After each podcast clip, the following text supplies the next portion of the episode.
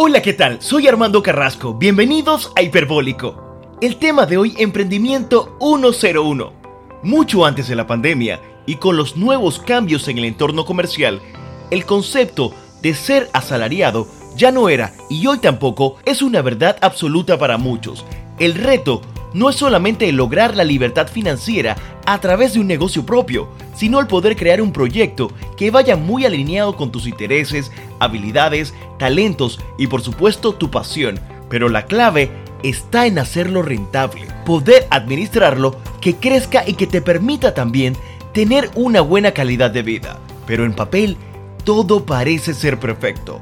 Ser emprendedor conlleva además del sacrificio mucha capacidad de aprendizaje y para ello hemos invitado a este hiperbólico a Israel Velarde, profesional con más de 16 años de experiencia en la docencia universitaria y 12 años realizando emprendimientos vinculados al sector gastronómico.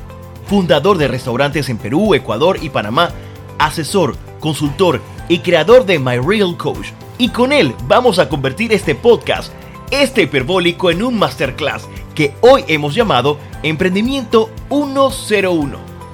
Bienvenido Israel. Hola hermano, ¿cómo estás? Gracias por la invitación. Vamos a entrar en materia, yo creo que lo principal un poco para que la gente entienda es cuando hablamos de emprendimiento como concepto, realmente a qué nos referimos. Esa es una muy buena pregunta para empezar porque normalmente hay, hay, una confusión entre si eres emprendedor, si eres empresario y en verdad el emprendedor como definición tiene que ver con una actividad que implica la innovación, ¿no? Un, emprendimiento es un proceso innovador que incluye muchas actividades que van a dar una solución a un problema específico. Esa solución está normalmente traducida en un negocio, en una empresa. Entonces, el, emprendedor siempre tiene esas soluciones, en ese proceso de, de crear soluciones. Uno puede ser emprendedor también trabajando para otra persona, trabajando en una empresa, creando un nuevo proyecto, lanzando un nuevo producto dentro de una empresa grande ya constituida uno puede ser emprendedor justamente por generar esas soluciones.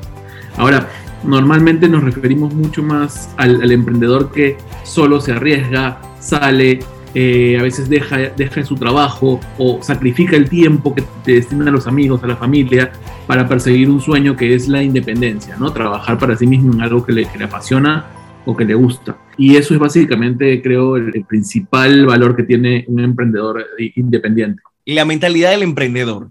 ¿Qué se diferencia a una persona que trabaja para otra, que trabaja para producir ganancias para otra empresa? Yo desde mi punto de vista, yo tengo muchísimos años siendo emprendedor ya y yo siempre me escudo un poquito en la frase de prefiero trabajar por mis sueños en vez de trabajar por los sueños de los demás, ¿no? Pero suena muy bonito, es un poco cliché esa frase, en verdad, porque yo conozco mucha gente que es muy feliz y, le gusta mucho el trabajar en una empresa grande y ha crecido bastante profesionalmente en otra empresa que le ha permitido incluso desarrollarse a un nivel mucho mayor eh, profesionalmente y lo hace bien, o sea, y son felices y la empresa valora su trabajo y al mismo tiempo que ayuda a la empresa de otra persona o de otras personas a crecer, él crece como persona y él también se siente realizado. Así que eh, yo creo que un poquito de manera sesgada desde mi punto de vista de emprendedor, siento que lo que diferencia al, emprendedor es, es, esa decisión o esa capacidad de decidir en algún momento dedicarse a algo que, le guste, que, lo apasiona. Y yo, por ejemplo, tengo, me, encanta sentir la, libertad de poder decidir absolutamente todo lo que quisiera sobre mi negocio. ¿no? Que es algo que a veces uno, uno puede, a uno lo puede llevar a la frustración cuando trabaja para, para otra persona, ¿no? O sea, hay límites, hay cosas que sí puedes hacer y hay cosas que no puedes hacer. Para un emprendedor que es dueño de su propio negocio, tiene esa libertad, tiene esa libertad de crear, de, probar, de disfrutar lo que está haciendo. Y si se equivoca, pues como yo siempre digo, ¿no? Uno aprende de sus aciertos, pero también de sus errores las dos cosas son igual de importantes en, la vida. Uno tiene siempre aciertos y también tiene muchos errores. No existe la persona perfecta y yo creo que, que, que, eso es lo que, lo que uno va esa es la llamada experiencia que uno va acumulando con los años, ¿no? Hay una pregunta de rigor, hay un tema generacional acá con ser emprendedor que ha ido cambiando en los años a través de, de, nuevas etapas o nueva gente. ¿Esto le pertenece a los millennials o es una cosa que viene hace mucho tiempo? Mira, yo creo que más que un tema generacional, eh, hoy conocemos mucho más sobre estos emprendimientos porque existen las, las, las plataformas, los medios por los cuales... Eh, eh, todos pueden hacer negocios hasta globalizados y yo puedo saber qué, qué, vende la señora en Argentina que vende pasteles, ¿no? que crea una pequeña pastelería. ¿Por qué? Porque me apareció su cuenta en Instagram y la vi y me pareció increíble lo que hace y puedo saber lo que hace y, y le doy like y le comento antes no teníamos esa, esa capacidad de conocer el detalle de, los emprendimientos en diferentes lugares. Yo creo que más que un tema generacional o millennial, es un tema de necesidad. Eh, y, nosotros en Latinoamérica creo que tenemos mucho de eso. Lamentablemente nuestra, nuestra situación económica y política no siempre ha sido la mejor y, y a veces la necesidad ha llevado a que las personas, hasta, hasta, por simplemente tener comida en la, en la casa, tengan que recurrir a hacer algo propio, ¿no? Hay muchas personas que recurrieron a hacer un emprendimiento porque simplemente eh, se quedaron sin trabajo, ¿no? Y, no había otra. Había solamente la, por un lado, la opción de dormir, quedarse en su casa encerrado llorando, y la otra es levantar la cabeza y ver qué cosa se hacía, ¿no? Entonces, yo creo que más que un tema, como te digo, generacional, es un tema de necesidad, de oportunidad también. El, y muestra de ello es que en toda este, esta pandemia, pues los emprendimientos comenzaron a salir por todos lados, ¿no? Justamente por, por la necesidad de muchas personas que, se vieron sin trabajo y querían igual hacer algo para, para tener un, un ingreso económico. Y ese tipo de cosas son las que hacen que los emprendimientos a veces se, se, se lancen, porque yo hablo con mucha gente a veces que me, me, pide asesoría y me, y me, dicen, no estoy seguro qué hacer, tengo buenas ideas, pero no, no me decido, no sé si hacerlo ya, no sé si hacerlo o esperarme un poquito más. Hay muchas personas con muy buenas ideas, pero que no se deciden, eh, tienen miedo. El miedo es el principal, el principal, la principal barrera para, para, para lanzarse y a veces la necesidad es la que te, hace, te da ese empujón donde ya no hay miedo, porque no hay nada peor de lo que estás viviendo y te lanzas a hacerlo, ¿no?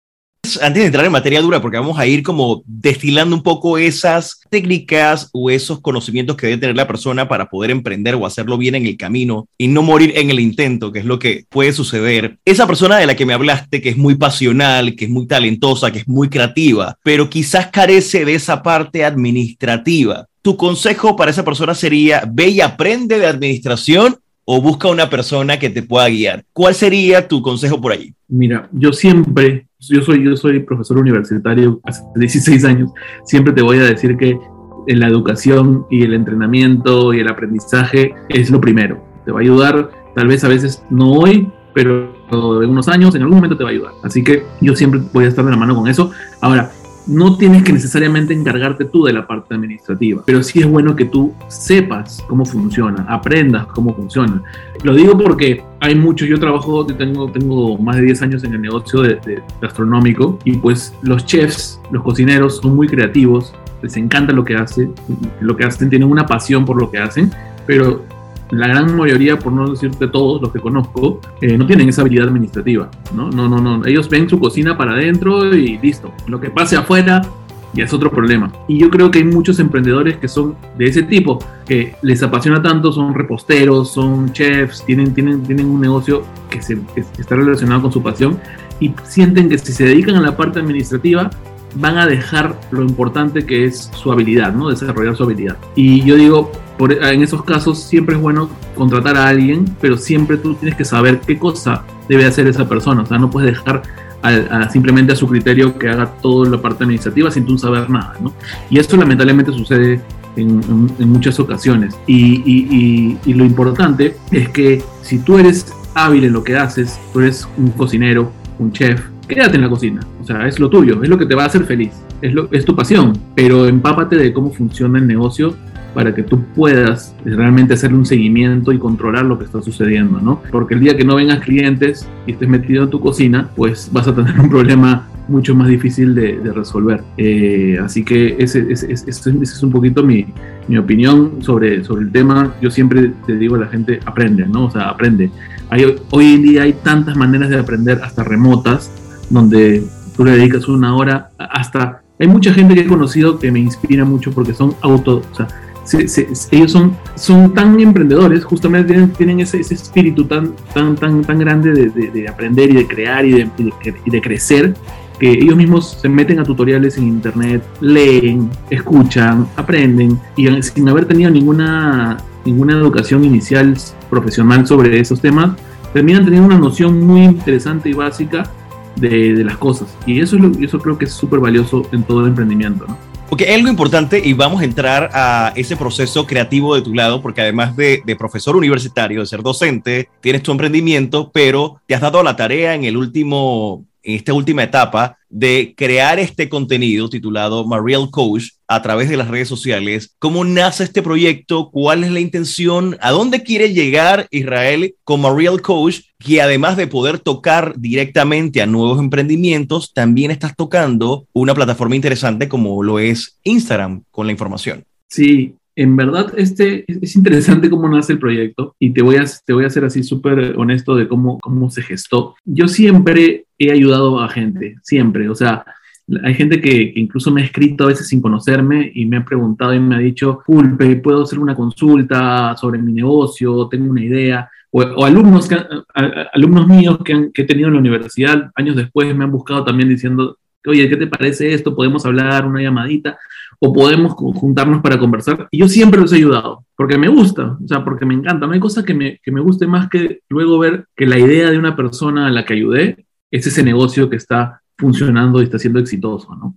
Eh, nunca, nunca pensé en dedicarme a la asesoría consultoría hasta que me di cuenta que eran muchas las personas que me, que me hacían la, la, pregunta y mi esposa me dijo un día, oye, tú deberías valorizar o valorar un poquito también tu, tu, tu, conocimiento, ¿no? O sea, tu tiempo, todo. Y le no, no, tengo, no tengo, no, o sea, no me interesa eso, yo me, me, encanta ayudar, pero me dejó pensando en eso y en realidad busqué una plataforma o un medio en el cual pueda hacer las dos cosas. Y en esta cuenta que se llama Mariel Coach de, Instagram, que, que, que, la, que creé hace, hace, relativamente poco tiempo, eh, lo que yo doy es mucha información para emprendedores pequeños que justamente no tienen esa, esa, ese conocimiento sobre, sobre todo lo que implica un emprendimiento, ¿no?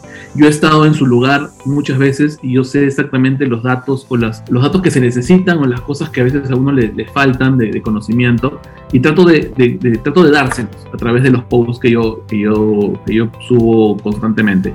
Eh, y aparte de eso, yo les brindo algunas herramientas como por ejemplo plantillas de Excel, ¿no? Que es una cosa que muchos valoran hay, hay, hay, hay, para los emprendedores, para la mayoría de los emprendedores, la, la, mayoría de los temas que me preguntan siempre son temas financieros o de contabilidad, que es, que es todo un tabú para, para quien no, no ha estudiado nunca finanzas ni contabilidad, ¿no? Entonces, eh, cuando yo les pongo, les doy plantillas de un flujo de caja, del cálculo de su punto de equilibrio, cuántos clientes deben, vender, deben venir a su local para poder cubrir todos sus costos, es, es, un mundo nuevo para ellos y les encanta, ¿no? Entonces yo, yo subo ese, ese contenido, se los comparto para que lo descarguen.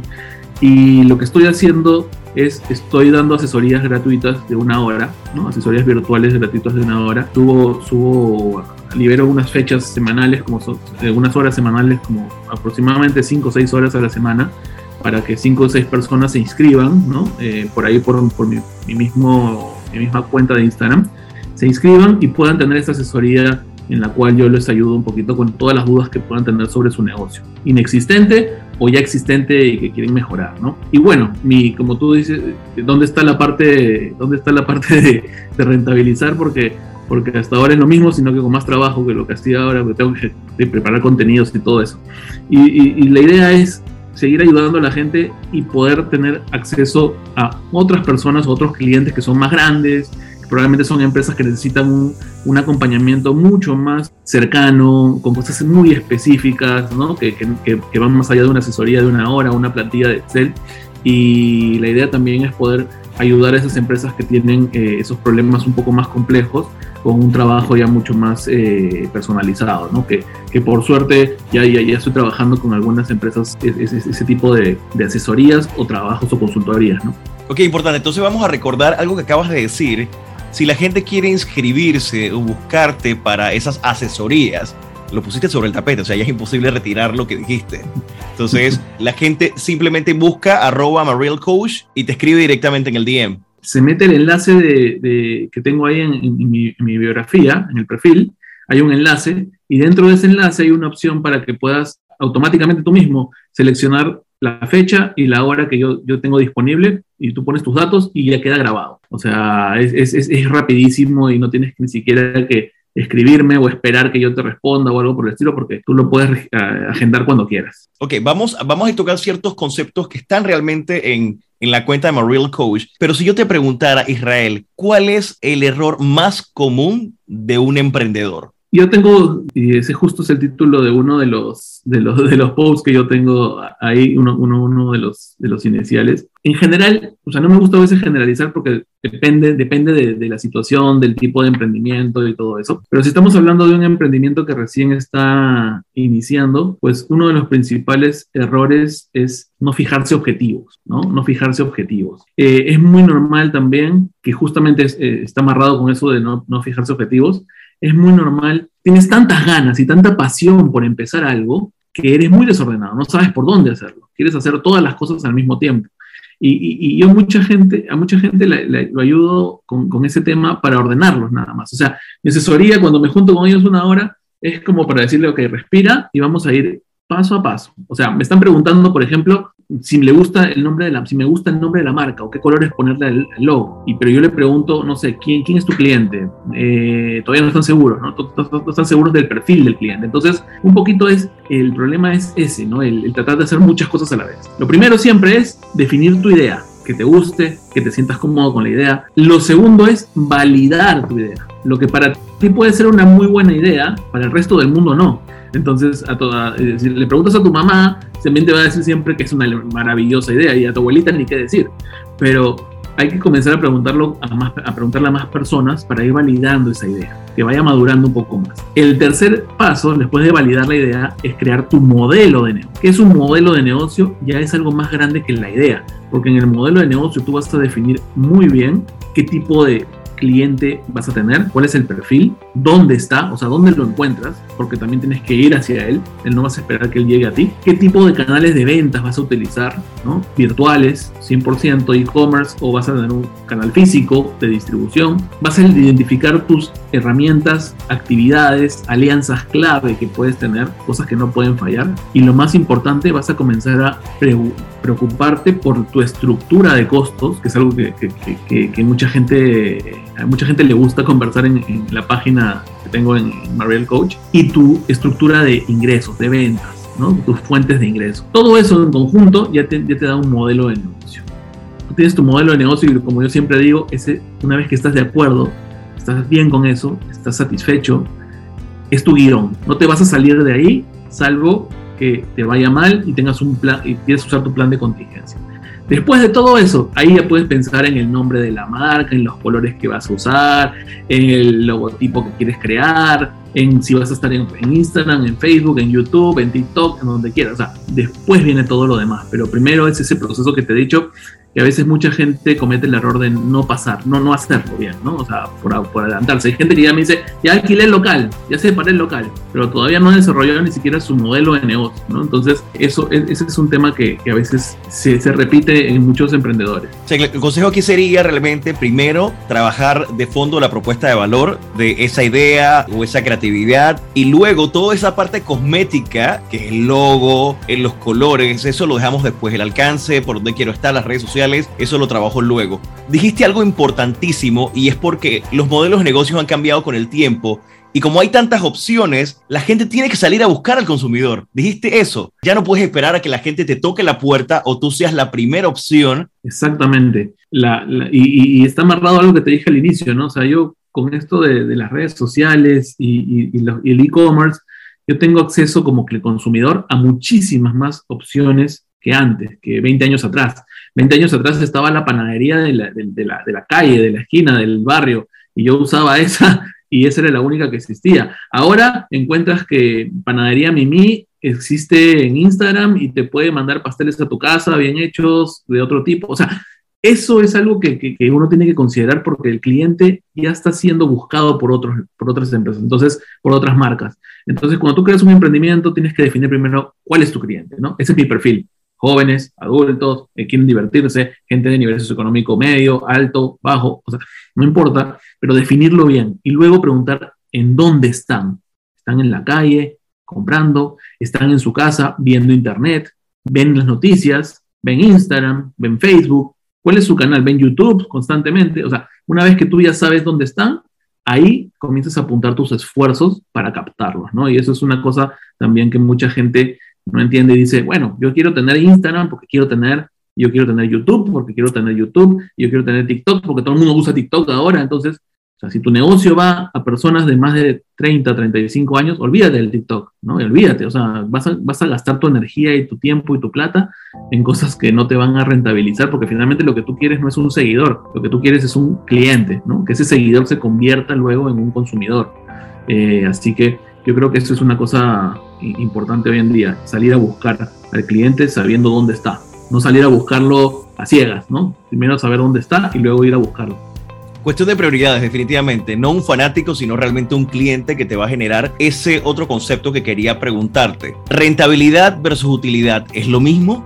Ese, es el, ese, ha sido mi, mi, post más famoso, creo, de hasta, ahora. Es el que más, más gente ha comentado, porque creo que es un concepto que mucha gente no tiene claro.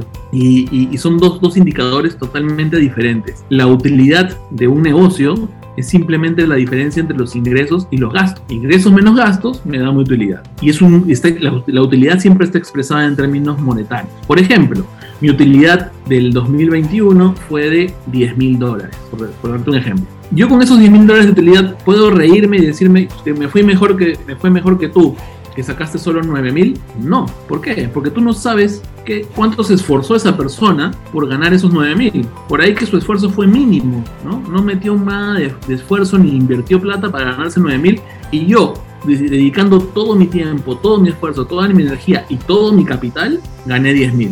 Entonces, la utilidad termina siendo, en términos monetarios, un, un indicador muy subjetivo. No puedes compararte, salvo contigo mismo claro, yo este año gané 10 mil, el próximo año, el año anterior gané 5 mil, estoy mejorando, eso sí puedo hacer, pero conmigo mismo. En cambio, la rentabilidad es un indicador que sí te muestra la relación de lo que ganaste entre lo que invertiste. Y por eso la rentabilidad siempre está expresada en porcentaje, no en, en, en moneda. Entonces, no es lo mismo decir yo obtuve una rentabilidad del 20% que decir yo gané 10 mil dólares.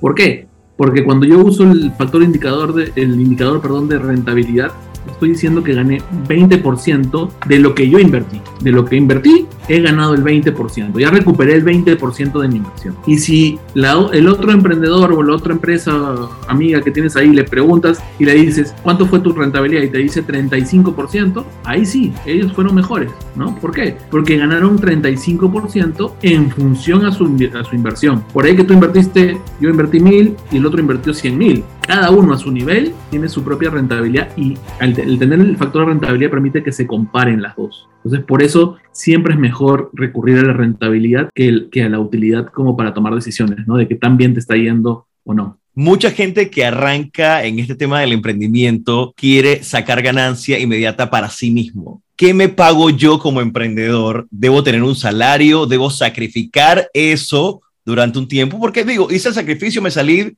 de la, de la empresa en la que estaba, en la que recibía mi quincena toda la, cada dos semanas. Ahora invertí en mi negocio, tengo un financiamiento, está siendo medianamente rentable, utilizar la palabra, pero me debo pagar yo. Cuéntame un poquito cómo es eso, porque creo que todos los que emprendemos de alguna manera llegamos a esa encrucijada. ¿Sigo reinvirtiendo mi propio patrimonio o realmente le saco algo para mí? Esa es una muy buena pregunta. Eh, cuando uno recién comienza y, prácticamente casi que hace todo uno mismo, ¿no? O, quiere hacer todo uno mismo, cometemos el error, no quiero decirlo error, pero cometemos el, el hábito de trabajar incansablemente y no asignarnos a veces un ingreso por ese trabajo.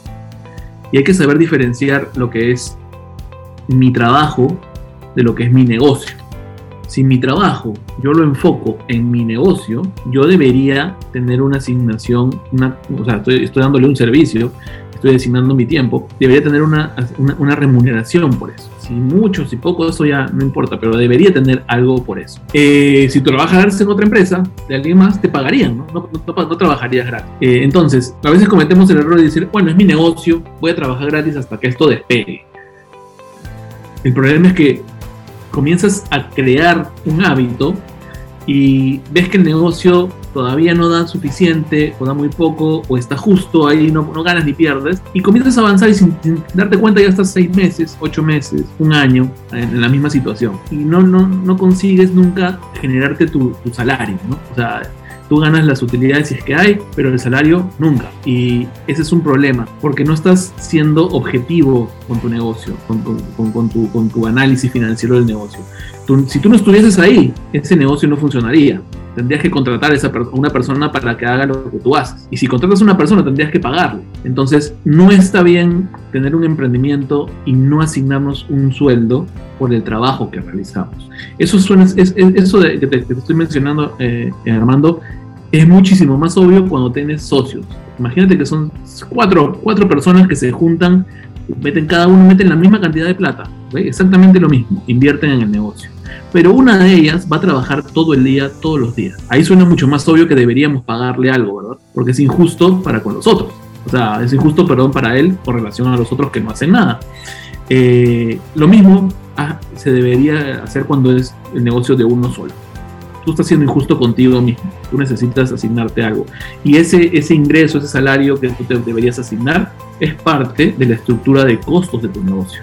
Si tu negocio no es capaz de, de generar utilidades o rentabilidad con ese sueldo que tú te estás asignando en el corto plazo, pues deberías comenzar a cuestionar eh, la viabilidad de ese negocio, ¿no? Tienes que hacer algún cambio, tienes que incrementar las ventas, tienes que reducir los costos por otro lado, algo tienes que hacer porque te está demostrando que el negocio no es capaz de ser rentable sin tu trabajo gratuito, entre comillas, ¿no? Entonces, siempre es bueno, si, si se puede hacer, yo sé que mucha gente lo hace y, y yo, yo, yo lo he hecho, yo lo he hecho, eh, más, de lo que, más, más, de lo que te imaginas. Eh, empezar un negocio y trabajar gratis, dedicarle muchas horas porque te apasiona, porque quieres que funcione, porque quieres que todo vaya bien, y eso es, normal, pero tienes que estar clarito de que estás haciendo algo que no es sostenible, ¿no? El día que te salga, por ejemplo, otra oportunidad de crecer, de hacer otro negocio, vas a tener que salir de ahí, saltar, y el otro negocio no va a funcionar porque, no porque tú no estés, sino porque vas a tener que contratar a una persona que genere un gasto adicional y el negocio y, y convierte ese negocio, lo pasa en negocio a, números rojos. Hablemos de financiamiento. Si yo tengo la idea pero no tengo el capital, tu recomendación es buscar un acelerador de empresas, buscar un inversor ángel, e ir a un banco. ¿Qué debo hacer para poder poner a rodar mi negocio? Es otra pregunta interesante. Yo siempre digo que gente con, con, dinero hay muchísima, muchísima, muchísima. Y gente con buenas ideas no hay tanta, ¿no? Entonces, simplemente por un tema de oferta y demanda, uno debería tener siempre la capacidad de conseguir ese financiamiento. O sea, alguien que tenga buenas ideas debería siempre tener el acceso a ese financiamiento. Yo lo que siempre trato de recomendar es buscar estos, estas incubadoras o aceleradores de negocio que están especializados en, ese tipo de proyectos, ¿no? que, que, justamente lo que buscan es eso. Eh, a veces hay que meterse a buscar un poco bien también en lo que el gobierno te, ofrece, ¿no? O sea, el gobierno es, eh, de cada país es uno de los que más debería preocuparse por la generación de, nuevos emprendimientos, de nuevas empresas, porque esa es una manera de generar empleo en el país, ¿no? Es, un, motor de empleo. Y países que tienen niveles de desempleo altos, pues, pues van a, pueden recurrir a eso, o sea, a eso para complementar el trabajo del, Estado. Entonces, volviendo a la pregunta, el banco yo lo pondría en la última opción. Eh, el banco es una opción cara siempre te va a pedir muchos, incluso hay unos bancos que te piden, antes de empezar, increíblemente, te piden información de tus estados financieros, ¿no? Entonces, ¿cómo voy a demostrarle yo información de mis estados financieros si lo que te estoy pidiendo es dinero para crear una empresa y poder tener estados financieros? Entonces, hay algunos productos que son préstamos personales, ya no a nivel de empresa, préstamos personales, o sea que no le estás prestando plata al emprendimiento, le estás prestando plata al dueño o al socio o a la persona que quiere crear el emprendimiento, que eso es diferente. y son más costosos, tienen una tasa de interés ¿no? Eh, alta. Y al final es como si el, que se está endeudando es el emprendedor y no es el proyecto o, la empresa.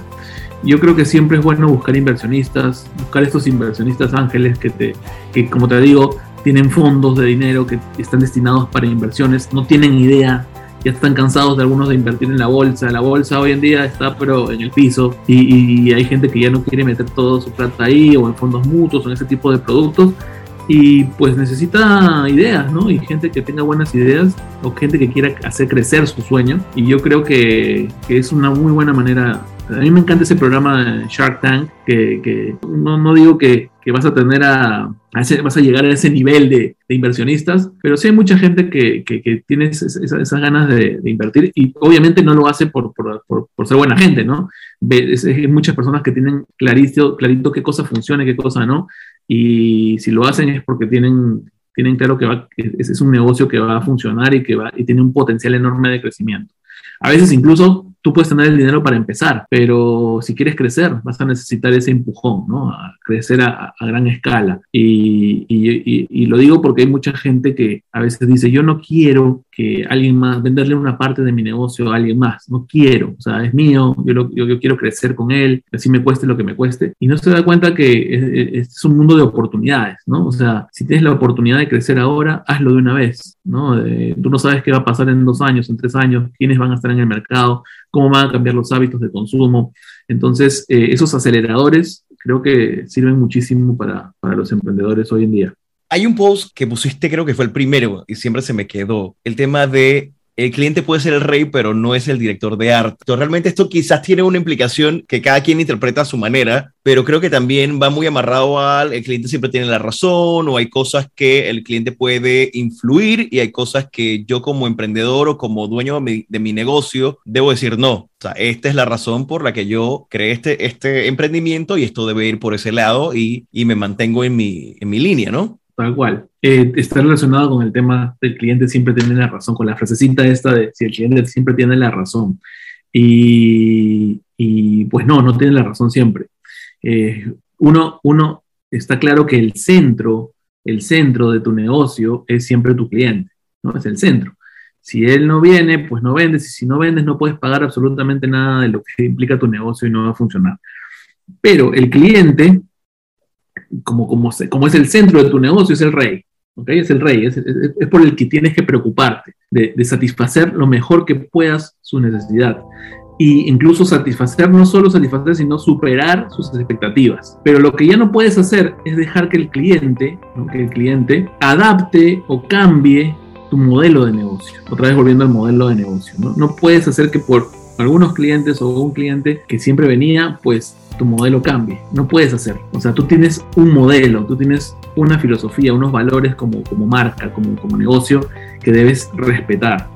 Y por eso tú lo que haces es como una película, ¿no? Tú, eres, has hecho la película pensada en el espectador. Tú has creado una película que sabes que tu espectador va a disfrutar. Él es el más importante. Tú lo has hecho pensando en él. Tienes que hacerlo pensando en él. No, está, no tiene sentido que te hagas una película que sabes que tu espectador no va a disfrutar. Entonces lo que tiene que hacer el cliente es simplemente disfrutar lo que le estás preparando.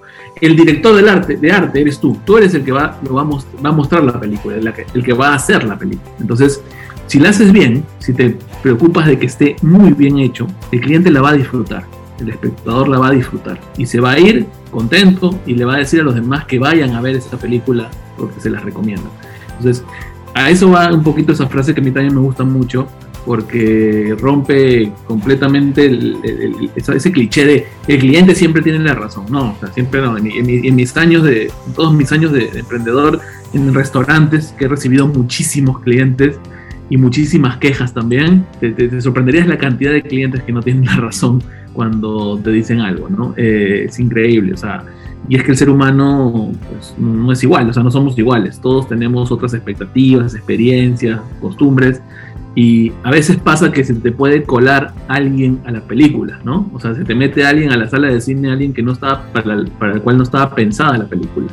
Y le parece muy mala, muy aburrida, muy lenta. Ese, es el problema. Entonces, eh, yo siempre digo, el cliente es el rey, es el centro, sí, pero eh, tú eres el que tienes que preparar todo para que ese cliente se vaya satisfecho. Según un artículo publicado en el sitio de internet responsabilidadsocial.net, el emprendimiento implica convertir una idea nueva en una innovación exitosa, utilizando habilidades, visión, creatividad, persistencia y exposición al riesgo. En definitiva, un emprendimiento es cualquier actividad nueva que hace una persona que puede tener como finalidad lograr ganancias económicas o no. También indica que hay diversos elementos o características que el emprendedor necesita para convertir las ideas en un negocio rentable. Espíritu. Es necesario tener un espíritu dinámico, creativo, orientado a la búsqueda continua de oportunidad de negocio. Capacitación. El emprendedor necesita conocimientos técnicos para llevar a cabo la idea de empresa. Marco regulatorio. Se mueve en un marco de leyes que pueden o no facilitar el proceso para pasar de las ideas a la ejecución. Financiación. Es necesario un sistema que le financie para poner en marcha su actividad y garantice el negocio. Y por supuesto red. Se genera un ecosistema donde intervienen varios actores porque también se trabaja en sinergia con otros emprendedores. El fracaso es más duro cuando uno es emprendedor, cuando lo, es algo que, que, que, uno mismo ha creado. La sensación de, fracaso, de frustración, es mucho mayor que cuando estás trabajando en una empresa y pues no te salió bien un proyecto, ¿no? Tu jefe te dijo que lo vuelvas a hacer. O sea, esto no, se compara, y te lo digo con conocimiento de causa. No se compara. Eh, es mucho más difícil de sobrellevar anímicamente.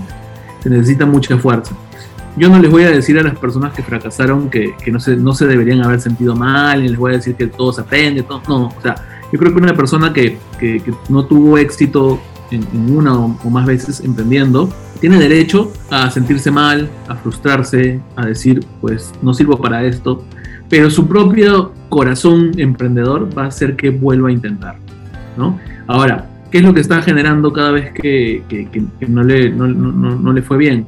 un miedo mayor, ¿no? O sea, ahora sí tengo más miedo porque ya me fue mal, ya sé lo que es, ya sé lo que se siente, pero yo siempre les voy a decir a la gente que así te haya ido mal, pues la ventaja que tienes es que no te puede ir, volver a ir así de mal, ¿no? O sea, no te puede volver a ir igual de mal. Te puede ir un poco menos mal tal vez, eh, pero no te va a ir igual de mal. La gente que en verdad es emprendedora y tiene ese, ese, gusto por hacer las, propias, las cosas propias, no va a ser feliz si no emprende. O sea, trabajando en otro lugar, hacer lo que le gusta, o sea, simplemente siempre va a tener en su cabeza la idea de que si me hubiese intentado una vez más, ¿no? Tal vez ya estaría en otro lado, estaría disfrutando, tal vez si me hubiera ido bien con esta. Porque un emprendedor tiene todas las ideas siempre. O sea, las ideas van a seguir viniendo. El hecho que, el hecho que haya fracasado no significa que que te van a dejar de venir ideas, pero sí va a costar un poquito más volver a decidirse o arriesgarse para, para llevarlos a cabo. O sea que sí existe eso del espíritu del emprendedor. Sí, claro, totalmente. Totalmente. Mira, Armando, yo cuando salí de la universidad, cuando estaba en la universidad, tenía la idea de, que, que, mi época era lo más normal, que cuando terminara, pues me iba a trabajar en una empresa transnacional, una grande, ¿no? Y me iban a pagar súper bien, iba a ir creciendo, me iban a ir subiendo de puesto, y ese, iba a ser gerente general en algún día algún día, perdón, y listo, ese era mi significado de éxito. Y cuando salí de la universidad y comencé a trabajar en una empresa tal cual grande, conocida, muy buena, o sea, no era mala para trabajar, lo que me, me comencé a dar cuenta es que no quería eso para el resto de mi vida. ¿No? Eh, en mi caso, sentí, me sentía atrapado de trabajar todos los días haciendo lo mismo, o sea, la rutina, de levantarme todos los días a la misma hora, de ir a una oficina, estar toda la mañana, salir a almorzar una hora, volver a la tarde, estar todo el día en la oficina, luego ir a mi casa a las 6, 7 de la noche, comer algo y prácticamente se terminó mi día, no tenía mucho más que hacer a esa hora. Y eso lo tenía que volver a hacer al día siguiente y subsiguiente, ¿no? Suena muy trágico, yo lo cuento así, pero es, es, es como me sentía yo. Entonces, yo realmente en mi caso, casi que esa sensación me llevó a emprender, o sea, me llevó que yo quería hacer algo por mi cuenta, tener mis propios tiempos, hacer algo que me gustara hacer, levantarme y decir, bueno, hoy voy a ir al, restaurante y voy a ir a la cocina y voy a ayudar a hacer tal cosa, o vamos a postear, o vamos a preparar un nuevo plato, o sea, vamos a lanzar una nueva cosa. Y me divertía muchísimo, no tienes idea cómo me divertía. Eh, dicen eso, ¿no? Que, el mejor trabajo es aquel que no, que no parece trabajo. Ojalá siempre fuese así y ojalá toda la gente que tiene ideas tuviese la oportunidad de concretarlas, no solamente a nivel creativo, sino también que le saque o monetice o capitalice sobre sus propias ideas y quizás esa es la, la base de, del emprendimiento, ¿no? ¿Hay algún concepto que se nos esté quedando, Israel, que sea importante que la gente conozca? Diga, bueno, sí, tengo que aprender sobre utilidad, tengo que aprender sobre inversión, tengo que aprender sobre, sobre costos, tengo que incluirme en la planilla si voy a estar trabajando, tengo que saber si voy a tener socios. ¿Hay algún concepto adicional que el emprendedor o esa persona que nos está escuchando que dice, mira, he tenido esta idea durante tanto tiempo y no me atrevo a renunciar? Y quizás ahora en la pandemia que se habla de la gran ola de las renuncias, que también es un concepto que está por ahí andando, que la gente ha dicho, ¿sabes qué? Después de probar el home office, después de probar que tuve que hacer otras cosas para mantenerme con entrada económica a mi casa y a mi hogar, es ahora cuando tomo la oportunidad de emprender por mí mismo, ¿no? Yo lo que te, diría que es un, factor o algo que, uno debería tener siempre en cuenta, es, más allá de cualquier habilidad o conocimiento que uno tiene que tener sobre finanzas, costos, administración, marketing, eh, es la perseverancia que uno debe seguir con esto. O sea, debe ser muy perseverante. Debe ser muy, muy, muy perseverante y paciente. Hay negocios que no despegan rápido. O sea, hay negocios que no despegan tan rápido como uno quisiera o pensó que despegarían. No por eso significa que son malos. No por eso significa que no van a funcionar. Solo que les va a, tomar un poco más de tiempo. Yo lo que digo es que no todos pasamos o vamos por el mismo camino, ¿no? Entonces, a veces compararse es una cosa muy mala, ¿no? Compararse con el otro que sí hizo lo mismo, pero mira ahora cuántas ventas tiene, mira y el otro que vio casi en la misma época que yo, ya está en otro, había abierto otro segundo local y yo sigo con uno y todavía ni siquiera puedo ganar plata. O sea, el compararse no es, no es bueno porque lo único que va a generar es eh, frustración si es que tú eres el que, le, que le está yendo mal. Y así como el que le está yendo bien, también compararse con otros al que le está yendo mal no te genera nada de valor a ti. Te está haciendo vivir un sueño irreal. O sea, tú tienes que compararte contigo mismo. No todos, no todos atravesamos el mismo camino para llegar al mismo lugar. Hay personas a las que nos va nos va a costar un poquito más que a otros llegar a ese destino que queremos. Pero la única manera de, de, hacerlo bien o de llevar bien el camino es con mucha paciencia y perseverancia. ¿no?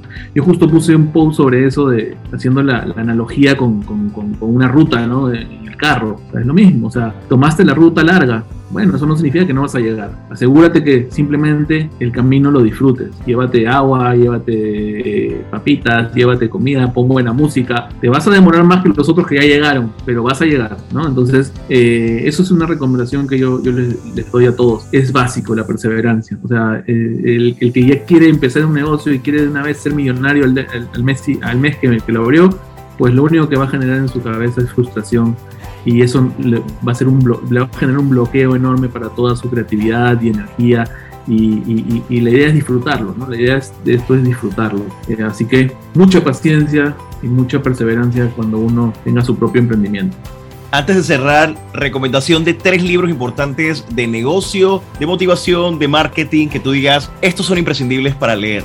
Mira, yo yo soy, a pesar de que soy profesor universitario, yo no soy muy amante de recomendar libros. ¿Por qué? Porque, o sea, sí, sí existen muchos libros buenos. O sea, el de finanzas, todo el mundo te va a hablar de Kiyosaki, ¿no? De padre niño a padre pobre, que te ayuda a independizarte, a tener tus propios, eso es un tema de finanzas personales, ¿no? De libertad financiera y todo eso. Pero yo más que, y es, creo que es un tema también con la, con la gente de hoy, con, con la generación actual, más que leer un libro, yo siempre le digo a la gente, busca, ya que tenemos el Internet como una herramienta tan fuerte, busca blogs, busca podcasts. O sea, el libro es muy bueno, o sea, puedes leerlo a tu ritmo en el momento que quieras, pero bueno, hoy en día tenemos o sea, unos podcasts increíbles, o sea, de gente que, que, realmente te cuenta muchas cosas valiosas. O sea, me encanta este, este formato que tú tienes, Armando, porque es para alguien, yo creo que para muchas personas hoy en día es más valioso que leer 20 páginas de un libro escuchar 30 minutos de una conversación donde alguien te dice qué, qué, le pasó en ese momento, cómo lo sobrellevó y qué te recomienda hacer si es que a ti te pasó lo mismo. Hay muchísimos eh, podcasts y, blogs y gente que escribe muy, muy, muy bien sobre, sobre temas de negocios y especializados en marketing, especializados en, en, finanzas. Eh, eso es lo que yo recomendaría en realidad. Sí es cierto que cada quien tiene su manera de aprender, es verdad, diferente, no somos iguales todos. A mí me sirve mucho más ese tipo de, aprendizaje, ¿no?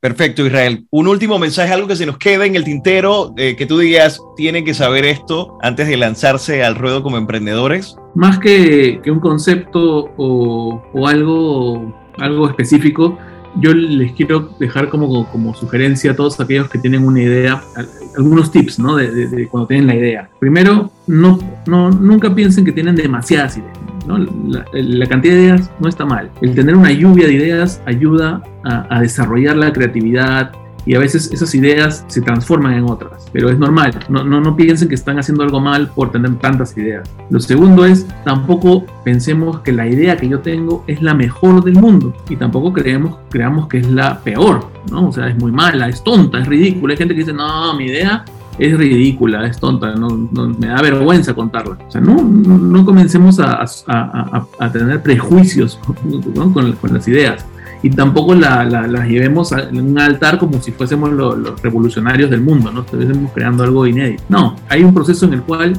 las ideas poco a poco se van a ir madurando y algo importante es no tener, o sea, no tener miedo a recurrir a ayuda, o sea, pedirle ayuda a la gente.